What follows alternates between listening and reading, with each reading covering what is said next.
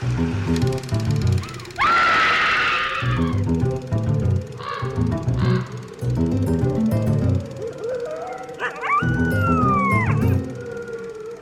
and welcome to Scream Scene, the horror movie podcast where we watch every horror movie ever made in chronological order and then rank them from best to worst. My name is Sarah. And I'm Ben. Thank you for listening to us today. How are you doing today, Sarah? Doing pretty good. I got a new job. Yeah, that is true. yeah. Yeah, leaving the radio station and on to new Exciting, exciting things. Yeah. Uh, everything's fine with the radio station. My contract just ended. hmm Um, but yeah, super stoked. What about you? I'm doing pretty well. The radio show I'd been writing for ended its season, so I don't really have a gig right now. If and when they come back for a third season, I might have more episodes in it then. Till then, I'm just kind of looking for new opportunities. If listeners are looking for new opportunities, boy, do we have a page for you. Yeah, uh, the Scream Scene Patreon page has been up for a few weeks now, and we're pretty excited about it. The show doesn't cost us like a ton of money to produce, but it does cost us some money and some time to produce, and we've been doing it at a loss so far. a oh, loss of blood, sweat, and tears. and money. If you'd like to see the show continue so that we can achieve our goal somehow of watching every horror movie ever made and ranking them from best to worst, you can support us by going to patreon.com slash scream scene podcast. Patrons will get access to bonus audio at certain tiers, as well as at our highest tier, bespoke horror fiction written by yours truly. And Does that mean you speak it? no, that means it's like exclusive, Oh, like written for our patrons. And uh, we're hoping to make it uh, eventually to our first goal, which is our $150 goal, at which point we'd like to start recording monthly horror adjacent specials, uh, talking about movies like Clue or The Mummy or What We Do in the Shadows, movies that are like horror but not. the 90s mummy, to be clear. Yeah. Although we might do that Tom Cruise one eventually too. Oh, God. All this being said, if you would like to become a patron of ours, you'll get to join the ranks of those who have already done so. And it's the time of the show where we're going to thank our very first supporters on Patreon. So our thanks go out this week to Ty Stafford, Thanks, Ty. Matt Smith, Thank you, Matt. and William Jacobs. Thank you, William. Will? Bill? Thank you. And if you'd like to join them, just head over to patreon.com slash scream scene podcast. What are we watching this week, Ben? This week, we are watching The Black Room from 1935, starring Boris Karloff. Now, how are we going to be able to see it if it's in a black room? Did they invent new kinds of film? It's not necessarily a dark room, it might just be colored black. Sure. This film is Columbia Pictures' entry into the sort of brief horror resurgence of 1935. We've seen two movies from Columbia in the past uh, Night of Terror and Black Moon, neither of which impressed us a whole heck of a lot. No, Night of Terror is at the bottom of the list, isn't it? No, that's House of Mystery. Oh, Now, Columbia had for a long time been kind of a poorer studio, but by 1935 they were on a bit of an upswing because their film It Happened One Night had swept the Oscars for films from 1934. They were getting more money, bigger budgets, a little bit more successful. That being said, they were still one of the minor studios, typically less money than Universal or, you know, obviously your MGMs or your Paramounts. But The Black Room was kind of a minor coup for them as far as a horror production went because they secured Boris Karloff as a star, uh, straight from his cutting ties with Universal following the flop of The Raven. Unlike the other offerings we've seen in 1935 so far, The Black Room is not a sequel, remake, or adaptation. Uh, it is an original story. Um, to direct this film, we've got Roy William Neill, who you may remember because he directed Black Moon for Columbia uh, a year ago. that bodes well. It makes sense from the point of view of the studio of like oh, we made a horror movie last year. We're gonna make another one this year. We'll just get the same guy to do it. You know, Karloff at this point in his career, this is kind of a turning point because having cut ties with Universal and moving to Columbia to do this film really for Karloff was part of admitting that he was a horror actor, right? That you know, he'd been trying during the time he was doing horror at Universal to also do other parts in other genres with other studios, but he's kind of been typecast at this point. And the fall in favor of the horror genre coincides with a fall in favor for him now, too. You know, so Columbia's not Poverty Row or anything. It's still a studio, but it's a minor studio. So it is a bit of a step down in prestige for Karloff, even if it means getting out from under the potential mismanagement he felt was going on at Universal. Mm-hmm. Starring opposite Karloff in this film is Marian Marsh, who was just 21 years old when she appeared in this film. She was born Violet Ethelred Krauth to a German father and French mother in Trinidad in 1913.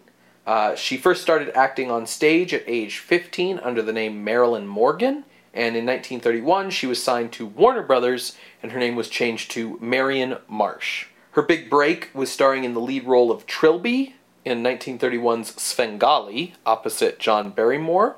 Svengali is one of those horror adjacent films. Yeah, it sometimes gets lumped in as a horror film, but it's just as much of like a romantic drama and a comedy as well. Mm-hmm. She starred in six more films for Warner Brothers over the next year before leaving to go work in Europe for two years, appearing in British and German films.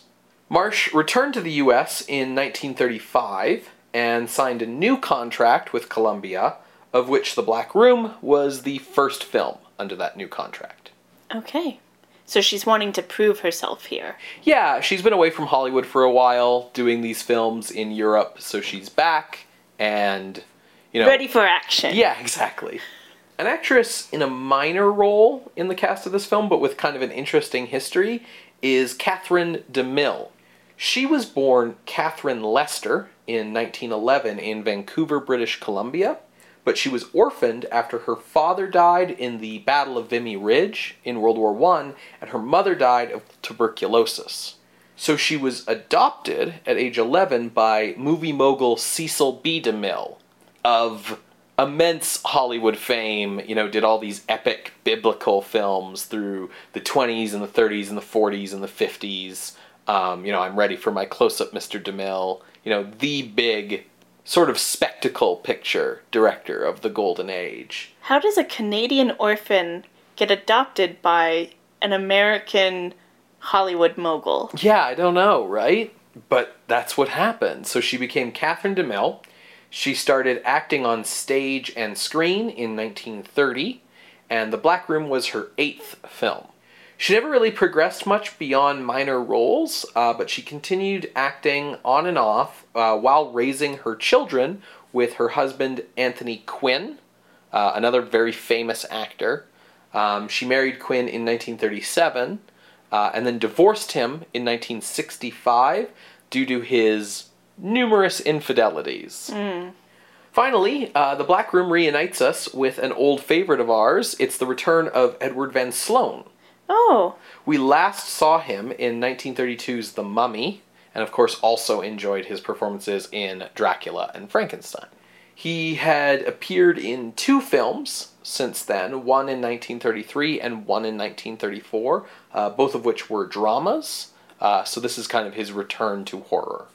The Black Room was mildly successful upon release on July 15th, 1935 uh, winning acceptance from audiences and even praise from critics. Wow. Graham Greene, the famous British novelist and screenwriter uh, who would go on to write the screenplay for The Third Man, he gave a glowing review of the film uh, in a magazine article, and today it is generally considered Columbia's best horror effort of the 1930s.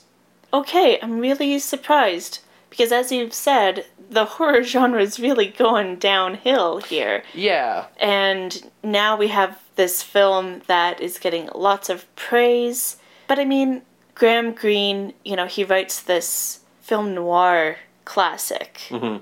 So maybe this film will work more as like a connector from horror, German expressionism to film noir more than as a horror film, but I don't know. Yeah, we'll have to see. Greene also wrote, you know, he wrote thrillers. He wrote a lot of stuff that had like a lot of Catholic morality as well. But it's interesting to see like a, a well-known literary figure like that praise a horror film at this point. Yeah. Uh, especially given that like we haven't had great results out of Columbia Studios, um, which we mentioned. So how are we watching this film?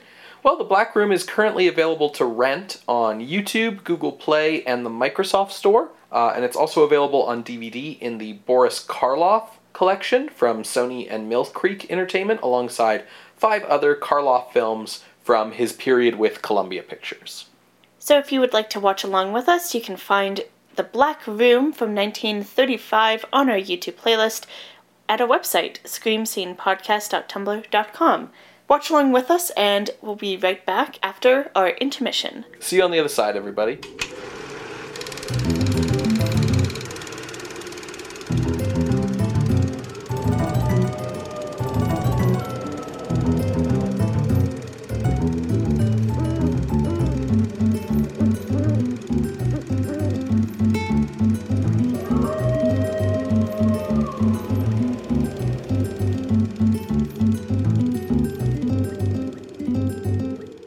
Hello, and welcome back to Scream Scene. We just finished watching The Black Room from 1935, starring Boris Karloff and Boris Karloff.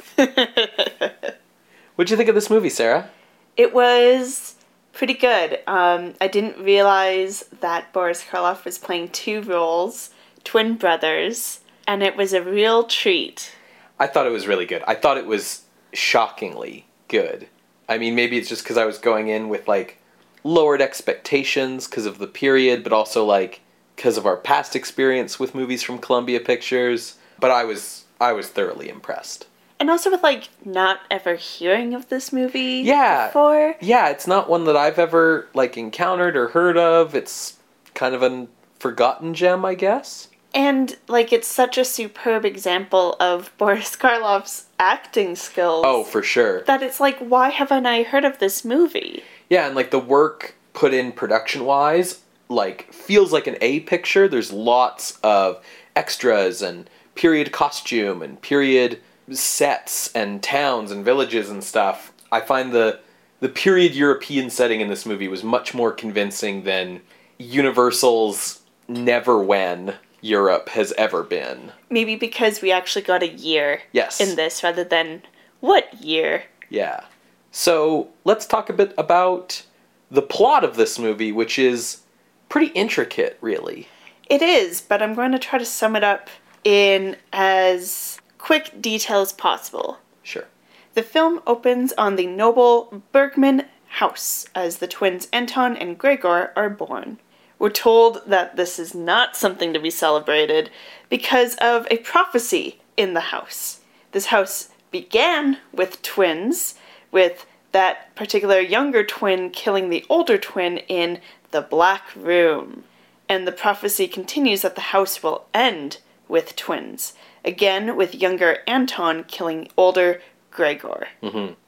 In response to people talking about this prophecy, the doctor, who is a very difficult to spot Edward Van Sloan, adds that there's further reason that the younger brother might resent the older brother more than just the older brother getting all the titles and everything.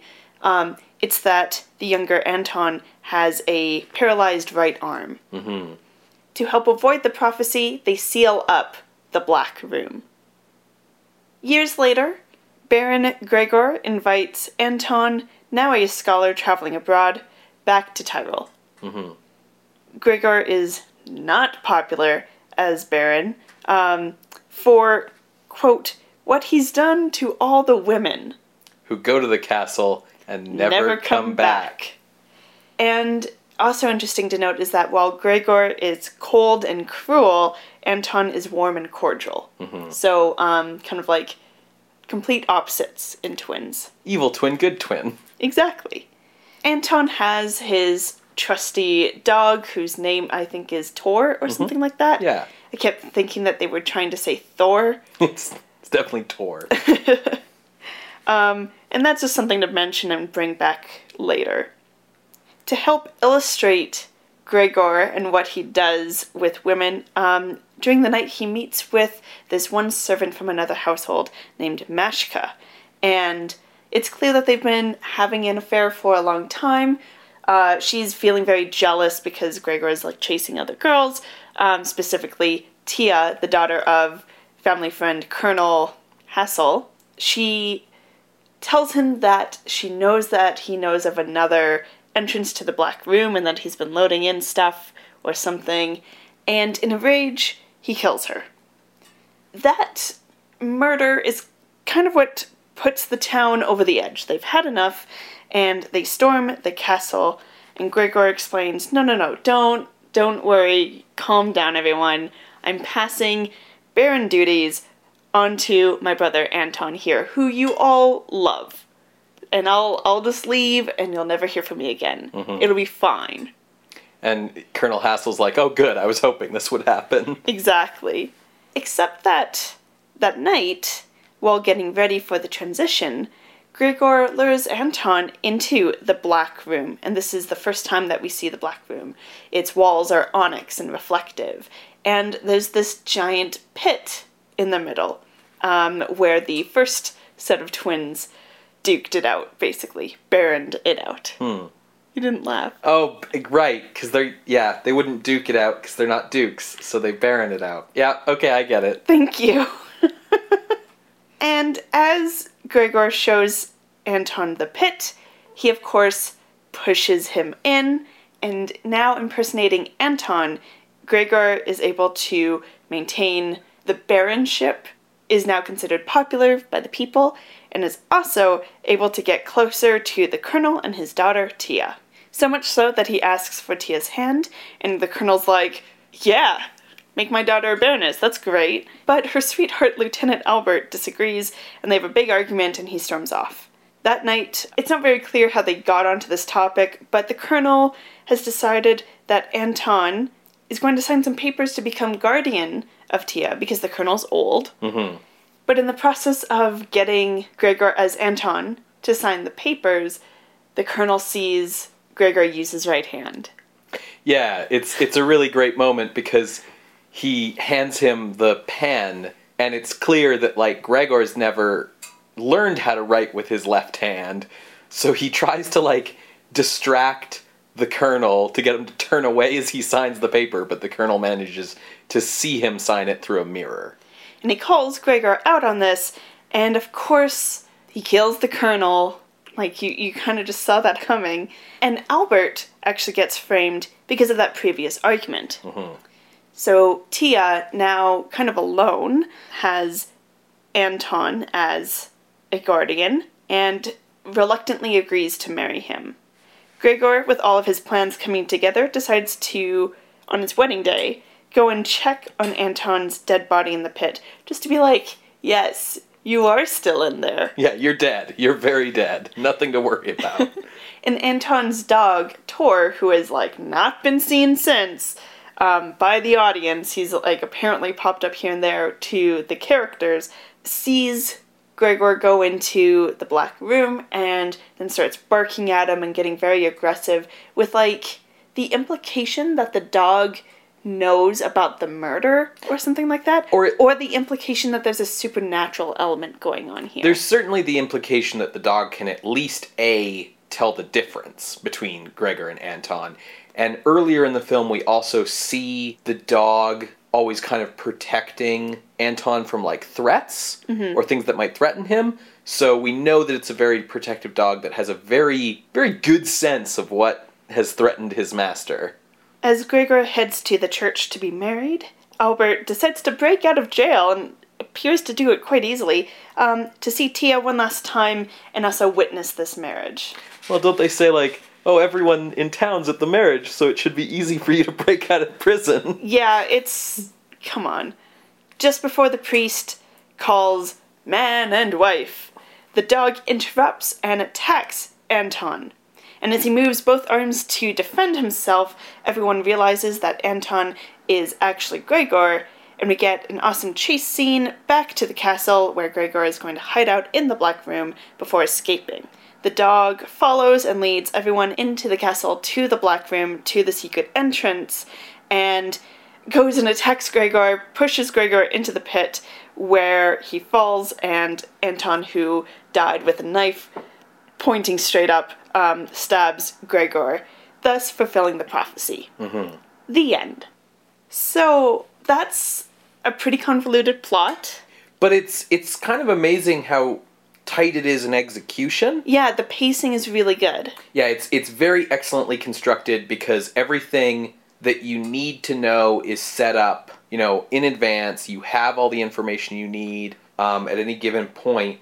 I think one of the things that works in this movie's favor is that it's not, you know, an adaptation or a remake, like we said at the start. So it can kind of fit its story perfectly for the medium of film and the running time that it has, you know, free from the burden of having to adapt a previous source or whatever. Like the story can just be exactly what it needs to be, right? That being said, it does feel like an adaptation, right? It's it feels strange for a movie to be this like complicated. It feels like it's adapting some kind of specifically gothic fiction. Yeah, well, it's I, maybe that's part of like the the period setting and you know all those kind of gothic tropes. But I think you know even though the story's convoluted, you know it doesn't have any characters we don't need. You don't feel like there's been subplots trimmed. Like everything that's here is Mm-hmm. there to tell the story. I guess what I mean with bringing up the fact that it feels like an adaptation is we've talked about how horror movies have this tendency to be like, no, we're adapting this legitimate source. Mm-hmm. Yes. We are a legitimate film. Yes. And this film feels like it has it has this air of like, no, we're legitimate without actually having the tie to an actual piece of literature. Yeah, totally. I think a lot of that comes from being a movie with, you know, barons and baronesses and so on, right? That sort of false highbrowness that you can buy into when it's, you know, oh, a family squabble over a noble title or whatever. Sure. Uh, Karloff is just so good in this. Yeah, it's it's such a great showcase for his acting. It's technically a dual role, but he's really playing three parts if you consider it from an acting craft point of view. Yeah. Because he has to play kindly Anton, monstrous Grigor, and then play Grigor's impersonation of Anton, which is probably the most impressive one because it's not just a replication of what he does as Anton. You can tell it's Anton, but you can always see Grigor's eyes behind it, if that makes any sense. Like Totally. it's it's really effective. It's really well done. And then the way that um when he's sitting in the chair when the colonel is just about to call him out on being Gregor. Um and he's sitting in the chair as Anton and then he moves to be Gregor Yeah. again. It really reminded me of when you see Christopher Reeve be Clark Kent and then in the same scene kind of stand up and position himself to be Superman. Yeah. Like, you can tell it's the same guy, but it's like two different characters. It's really well done. Yeah, because a big difference between Grigor and Anton is just how they hold themselves and their posture. What's smart about the movie is that the movie waits a decent amount of time before killing Anton, so that as an audience, we get to see both of them for enough time that we know what Anton's mannerisms are and we know what Grigor's mannerisms are, and we get to have the fun of seeing Karloff go from one to another like that.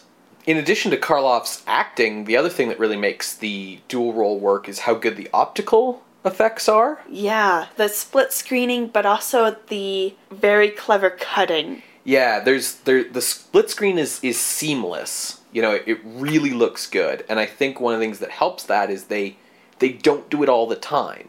Um, they do it kind of when they need to, and then in a lot of other shots they do either clever angles with doubles, or like you said, they'll do um, these disguised cuts where you think it's one shot that's showing you both guys, but really they've hidden a cut into that shot somewhere so that they can flip you know, which one's Karloff and which one's the double. And it's it's really well done. Yeah, I was very impressed, especially with a film from the 30s. Yeah. And this is what I mean when I say it feels like an A picture. I mean, you have these excellent sets, costumes, um, which give this great atmosphere to the film. The lighting is really impressive too. It's this great, shadowy, low key lighting. Very effective deployment of the dramatic thunderstorm Yeah. at the right moments. I mean, I was impressed with the directing, honestly.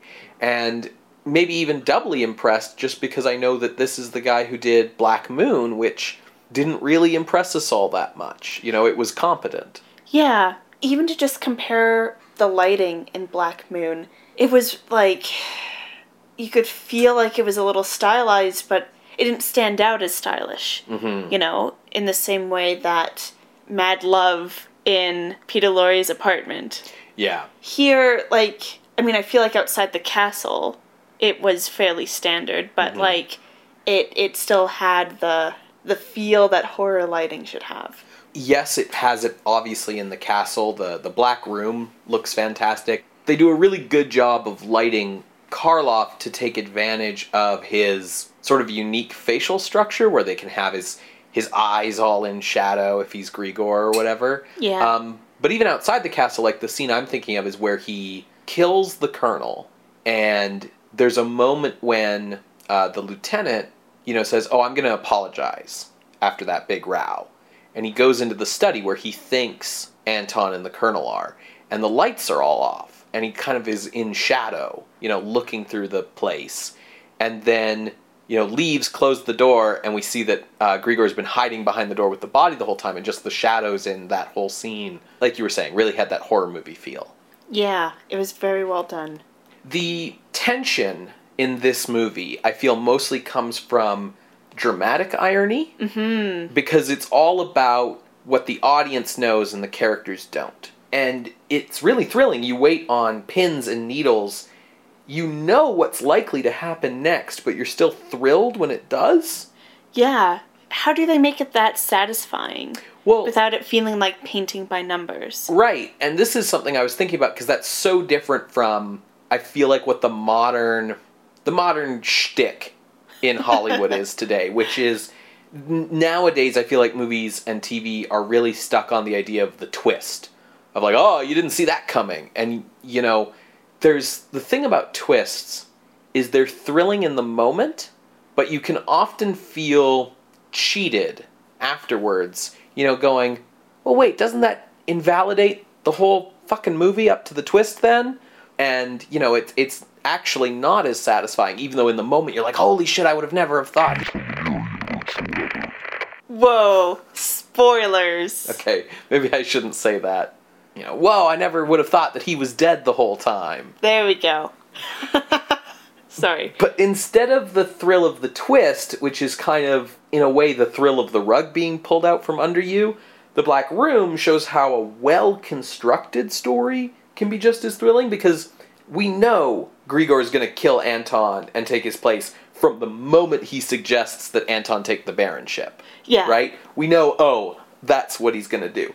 Uh, and then he does. And we also know that from the second Colonel Hassel hands him the pen, we know, oh, he's going to have to sign it with his right. The colonel's going to see it, and he's going to have to kill the colonel. We know that from the instant we see that. And we also know from the moment we see Anton, you know, he's picked up this knife in the black room that Grigor used to kill Mashka earlier, and then Grigor pushes him into the pit. And we know, because there's a fucking prophecy, that eventually Grigor's gonna fall down that pit and land on Anton's knife. You know, so we know everything that's gonna happen in this movie, but we still are so engaged every step of the way because the enjoyment is not in, oh, I didn't see that coming. The enjoyment is in seeing how the pieces come together in a way that makes sense. You know, it's the enjoyment of fitting that puzzle together and seeing everything click into place. And it's it's the joy of anticipation too. The characters don't know what's going to happen, but you do, and so you're just sitting there on the edge of your seat because you want to be able to yell out to them like, "No, you fool!" um, As I did. yeah, you you know, Grigor opens up the pit in the black room and he's like, "Oh yeah, there's this pit here. That like our ancestors have just chucked all their enemies into for years. And Anton fucking like leans over the pit to look down it, and the second he did, you were yelling at him like, "No, get back! He's gonna push you in." And I think that's where the joy comes from, is that that feeling of of knowing that something's gonna happen, but not being able to do anything about it. So all you can do is just sit there and watch as it happens. I have this theory that modern day, especially modern day Western culture people, um, but probably this is applicable to other cultures, it just is a little bit different.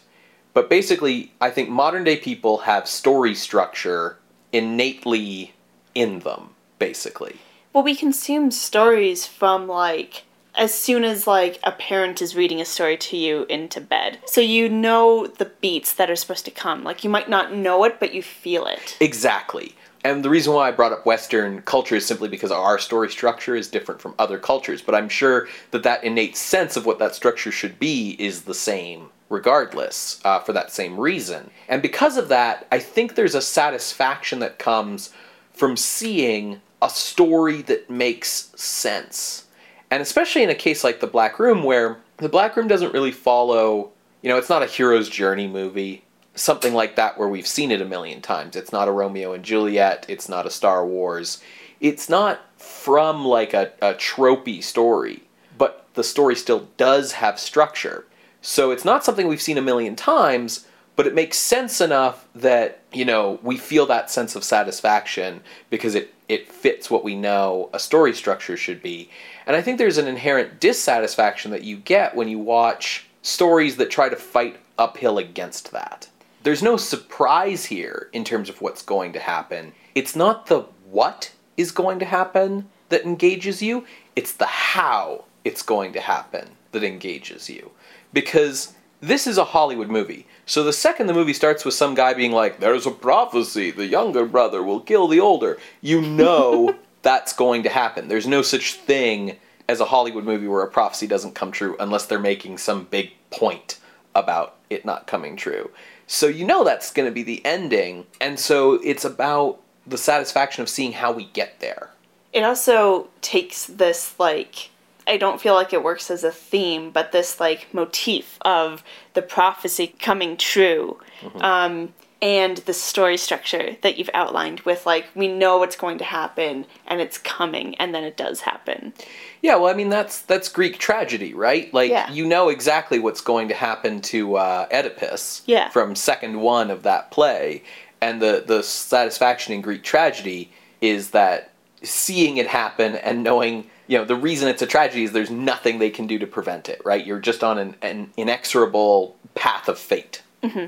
so the Black Room is not a tragedy, obviously. No, because even though like it has that, I, I was just using that as a segue from your Greek tragedy. Yeah, thing. absolutely. Grigor dies, which is a good thing. So it's a tragedy for Grigor, I guess, but nobody likes him. It's a tragedy for Anton. Yeah, but it doesn't. On. It doesn't end there. So yeah. Anyways, is this horror?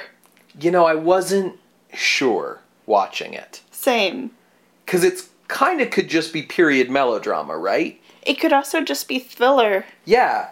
These are two very different examples. But what makes this different from, say, on the one hand, something like The Count of Monte Cristo? You know, a, a dark period melodrama about jealousy and revenge. Mm-hmm. And then on the other hand, what makes this any different from, say, Dial M for Murder? A story that's about, you know, a criminal conducting a crime and then you just have to wait until he gets found out and you know he's going to, right? Like that's very structured similarly to this. So, you know, thriller, period melodrama, you know, okay, but I think like in between that spectrum that you're pulling, mm-hmm. Cask of Amontillado is sure. right in the middle. That's fair. Yeah, you know, I forget their names, but you know dude's getting put behind that wall. I can't remember. One of them's Fortunato. I can't remember if Fortunato. Fortunato's is... probably the one being put in the wall because Poe loves like. Oh yeah, like, it is Fortunato like because the guy who's killing him is Montresor because of the line "For the love of God, Montresor." um, Fortunato's not very fortunate. No, which is the joke. Um,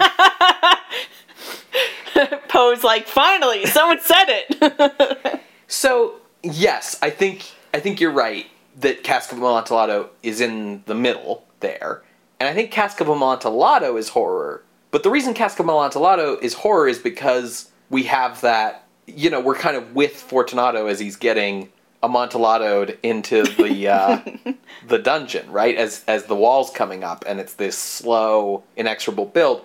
Whereas here we would be with Montresor. We are with Gregor. Yeah.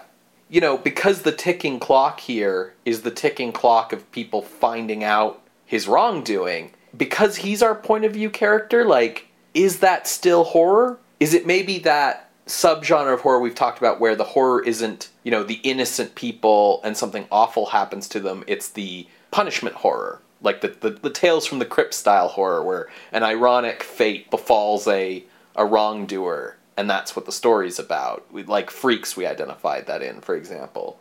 Or is it just kind of the atmosphere and that Karloff's in it that makes it horror? Is that all it is? Right. Because there's a lot of horror atmosphere, and I think when we see Boris Karloff, you know, our minds are willing to put some things together to say, oh, this is horror. Yeah. You said something with the story structure where we're sitting here watching, knowing what's going to happen while it happens and we're scared by that. And it made me think of any kind of slasher film where you're like, why are you splitting up? Why are you going into that room? What are you doing? And then, of course, Jason's right there with the knife. Yeah. Um, but again, in that case, we are with the victims, not Jason. Mm-hmm. The the way that this movie puts you with the villain the whole way through, it has a, you know, like I said, it has that Hitchcockian thriller thing, like like Rope or Dial M for Murder, where the question the question isn't so much is he going to be found out and go to jail or whatever because it's code era. He has to be. The question is how long can he you know keep fooling everyone right? That's the, the question in rope. You know everyone's going to find that body. It's just how long can they keep it going? Yeah. In the Black Room, Gregor gets so close to his goal of, like, marrying Tia. Mm-hmm. Like, the priest, he calls out, Does anyone have any objections? Silence. All right, you're now man and wife. We're really bad at barking. But still, like, we- it gets so close so that it feels like that. Whoa. whoa. I think that, you know, there's been movies in the past where we've identified the atmosphere of doom, the inexorable hand of fate, mm. as being a key horror element in past movies. Um, Fall of the House of Usher is one that comes to mind. The, the horror is you know the road you're on and you can't get off of it. There's nothing you can do to stop what's coming. And I don't know if it's so much that some part of it is your fear isn't that Grigor will be found out. Your fear watching this movie is what if he gets away with it? Because he gets so close. Your fear is for Taya, your fear is for the lieutenant, your fear is for the townspeople, because he gets so close.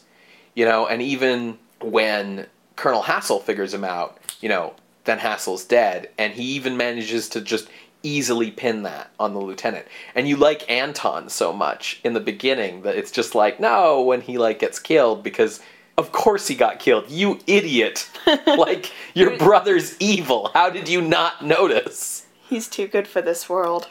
It's tough. It's tough. I think I think it's just over the line To or from horror? to horror. Okay. I think if certain things weren't emphasized in the same way, and I, I won't deny that how the movie's been shot, you know, how it's been lit, what the atmosphere is, the fact that it is Karloff adds to it. You know, it's whether something's horror or not sometimes isn't all about story structure. We put a lot of emphasis on this show about story structure. You know, are these pieces in the right places? If they're not, it's not horror. You know, that's my big argument for, oh, Silence of the Lambs isn't horror, it's thriller, because blah, blah, blah, blah, blah, these arguments about story structure.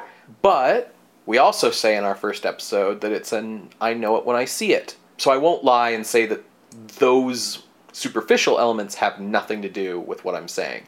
But I do think that in the way that the story emphasizes Grigor's cruelty and emphasizes just what a monster he is and emphasizes, you know, how bad he is. Like there's other movies I can think of where some villain's gonna marry the heroine and we've got to stop him before a ticking clock runs out, right? But thinking on those movies, like I can't think of many that actually show that guy like murdering a woman beforehand or implying that he's murdered many more and like Whipping a dog. whipping a dog, like really, you know, killing his brother, really showing you all of the cruelty that he has in him. It's just sort of implied. It's like, oh, we know that she shouldn't marry Humperdinck because we know he's the bad guy, but we don't see Humperdinck like stab someone a few times first, right?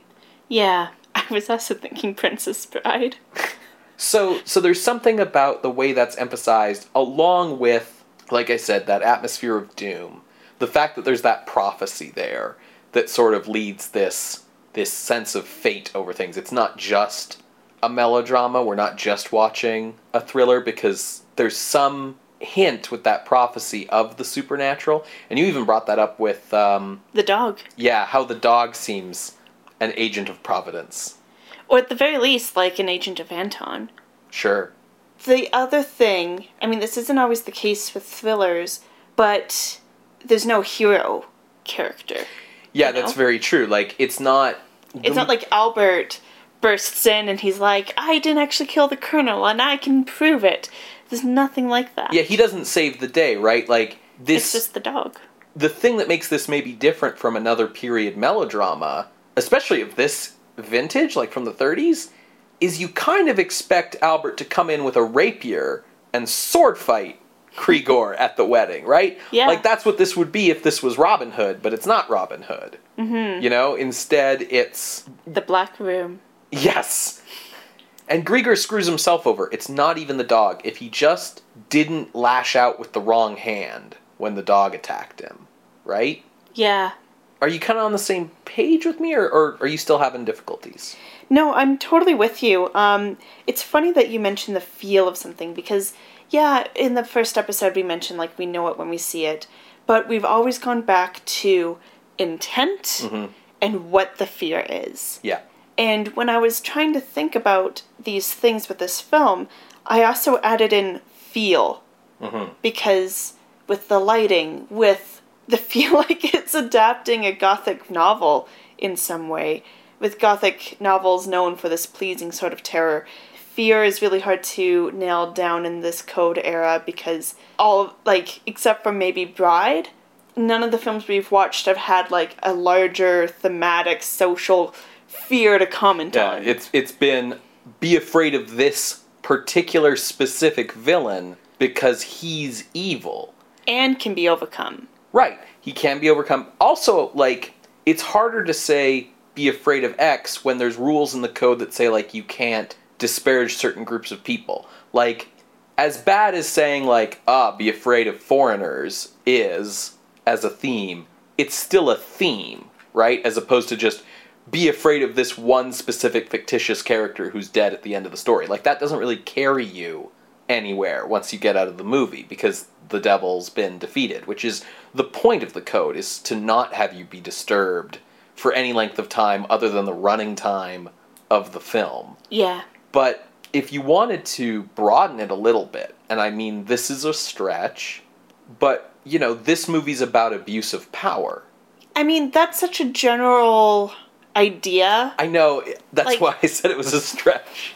Absolute power corrupts absolutely. Like, there, there's so many, like, I do feel like that's a stretch, but, But I I- can see why you would point to it. I don't necessarily mean in the absolute power corrupts absolutely sort of sense because when I say abuse of power, I do mean something a bit more focused and specific because, you know, this is a movie about how you can't say no to the Baron, basically. Right? Like, the only thing that really toppled Grigor before this whole scheme is that he was a little bit too blatant with I'm gonna like I, I take women back to the castle and they're never seen again. Like that's you can only get away with that for so long, which is what happens to him.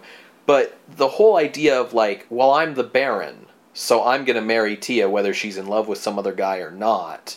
Like even before he kills Hassel, as Anton, he still would have gotten away with that. She would have been unhappy. She would have wanted to be with the lieutenant, but it doesn't matter. her dad would rather have her marry the Baron. That's better financial security for her, and he would have just gotten away with that. And it's it's that feeling to me. What makes Grigor horrific isn't necessarily that he's a bad person.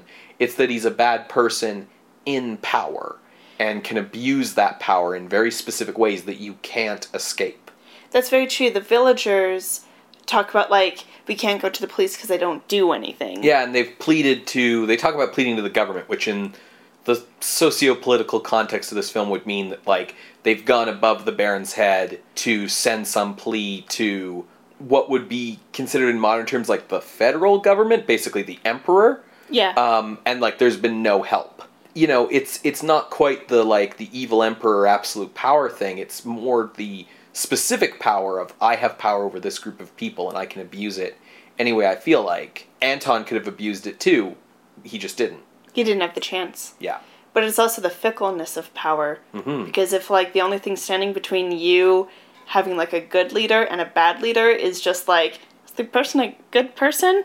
No, you're fucked. Sorry. Yeah, yeah, because it's it's it's uh, hereditary, right? So you just hope that you have a good one, I guess. Yeah. And I think you know when we talk about how there's that fear that the villagers have, or the fear that Taya has that she can't escape her fate. Like she doesn't know that it's Grigor until that dog attacks, but she's still crying on her wedding day because she's so unhappy about this situation she's been forced into. And that's when she thinks it's Anton. Like when she thinks it's a good guy she's being forced to marry, it's still horrific for her because she has no choice in the matter. Yeah. Okay. Regardless, I am happy to rank this rather than put it on the miscellaneous list. For sure. Okay. Let's uh let's do it. Where are you thinking for ranking? So I wasn't really sure where to start with ranking this film Sure. because it was a I can feel that it's horror, but how do I put that into words? But Why? But why? So, my range is between The Mummy and Spanish Dracula. Oh. 30 to 37. Okay.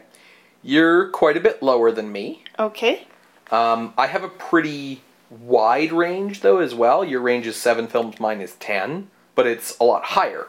My floor was uh, number twenty-one, just under Fall of the House of Usher, because like I was talking about earlier, it felt sort of similar to me in that sense of like the hand of fate, and also the the similar theme of like what the fate is is like tied to this familial lineage, right? That your family has a doom that you can't escape.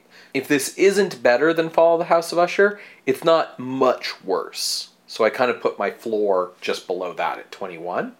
Then I kind of worked my way up, you know, okay, what could this be considered better than? And I ended up at number 11, which would put it right below Murders in the Zoo. And I kind of ended up that high because I something about the nature of Grigor's cruelty, the um, very human realness of it, where he's not Dracula or Frankenstein or some other spooky supernatural villain. He's all too human.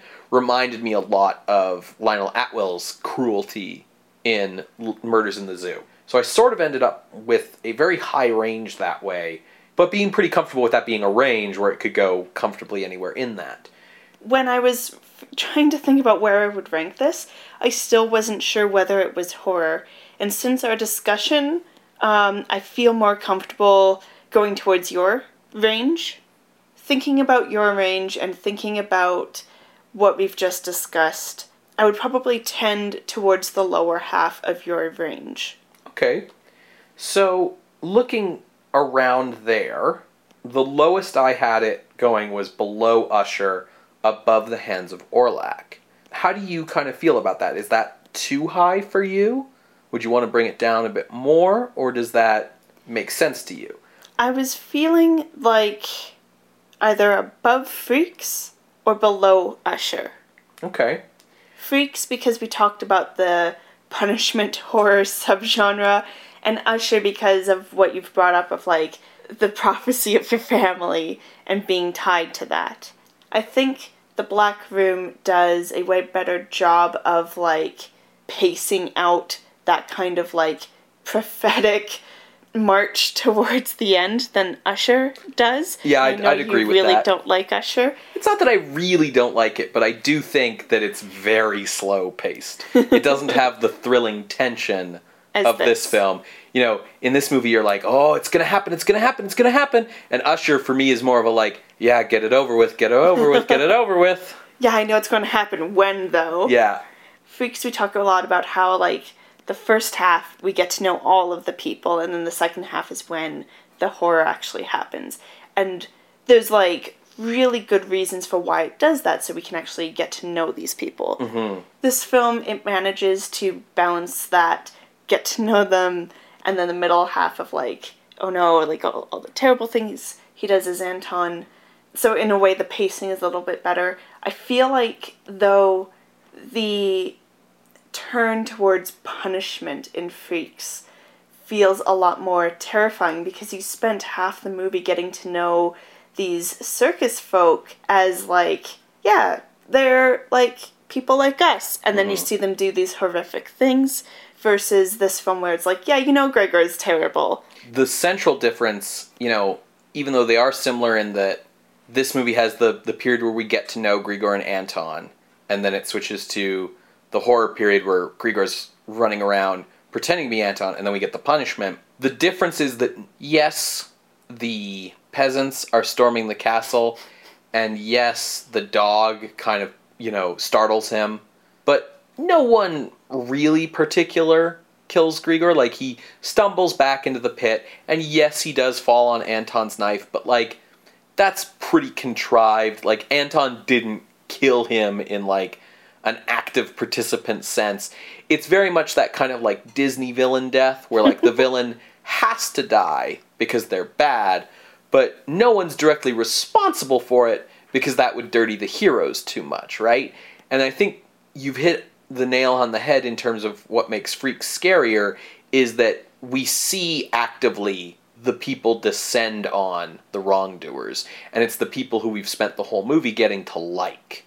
So it's very shocking when that happens. So I think the the horror content of Freaks strikes a lot deeper than the horror content in the Black Room. Mm-hmm. But I think it also manages to do what Usher was trying to do better. And that just might be my bias for the economy of storytelling of traditional Hollywood structure versus Usher's kind of laissez faire approach to storytelling because it's a French art film. they're both intentional in the structure they are going for Yes. in terms of what they're trying to achieve within that story structure, I think the Black Room does it better. Okay, so are we kind of comfortable with this then? Is this where we're feeling good? Yeah. All right. So entering the list at number 20, The Black Room from 1935, directed by R. William Neill. If you would like to see this list, you can go to our website, screamscenepodcast.tumblr.com. There you will find links to other episodes, a list of all of the films that uh, you can watch on YouTube, as well as an appeals box where you can submit appeals, challenge the ranking of some of these films, but you can also submit questions, suggestions, um, and any concerns. If Tumblr isn't your bag, you can email us at screamscenepodcast at gmail.com or talk to us on Twitter at underscore screamscene. Scream Scene updates every Wednesday on SoundCloud, iTunes, and Google Play, and you can find us through our RSS feed on pretty much any podcasting app you prefer to use. You can leave us a review and a rating on iTunes. That helps us out a lot in terms of helping people notice and see the show more. Basically, the more reviews we get, the more we get featured on iTunes. So, getting that would be super helpful. Uh, another way you can help support the show is just by telling a friend about us. If you know anyone who's into horror, classic cinema, history, even, this is a good Venn diagram overlap of all of those things, I think, for people who are interested in those topics. A new way that you can help support the show is on our Patreon. go to patreon.com slash scream scene podcast and there you can sign up to be a patron patrons get thanked on the show and at $5 get access to bonus audio uh, stuff that was cut for time bloopers all kinds of little extras at the $10 level you'll get a monthly horror short story written by yours truly and every little bit on our patreon goes towards helping us reach our goal of eventually doing specials on horror adjacent movies once a month Patreon.com slash Scream Scene Podcast. What are we watching next week, Ben? Well, it's a Poverty Row horror film. It's from the director of The Monster Walks and The Vampire Bat. it's called uh, Condemned to Live.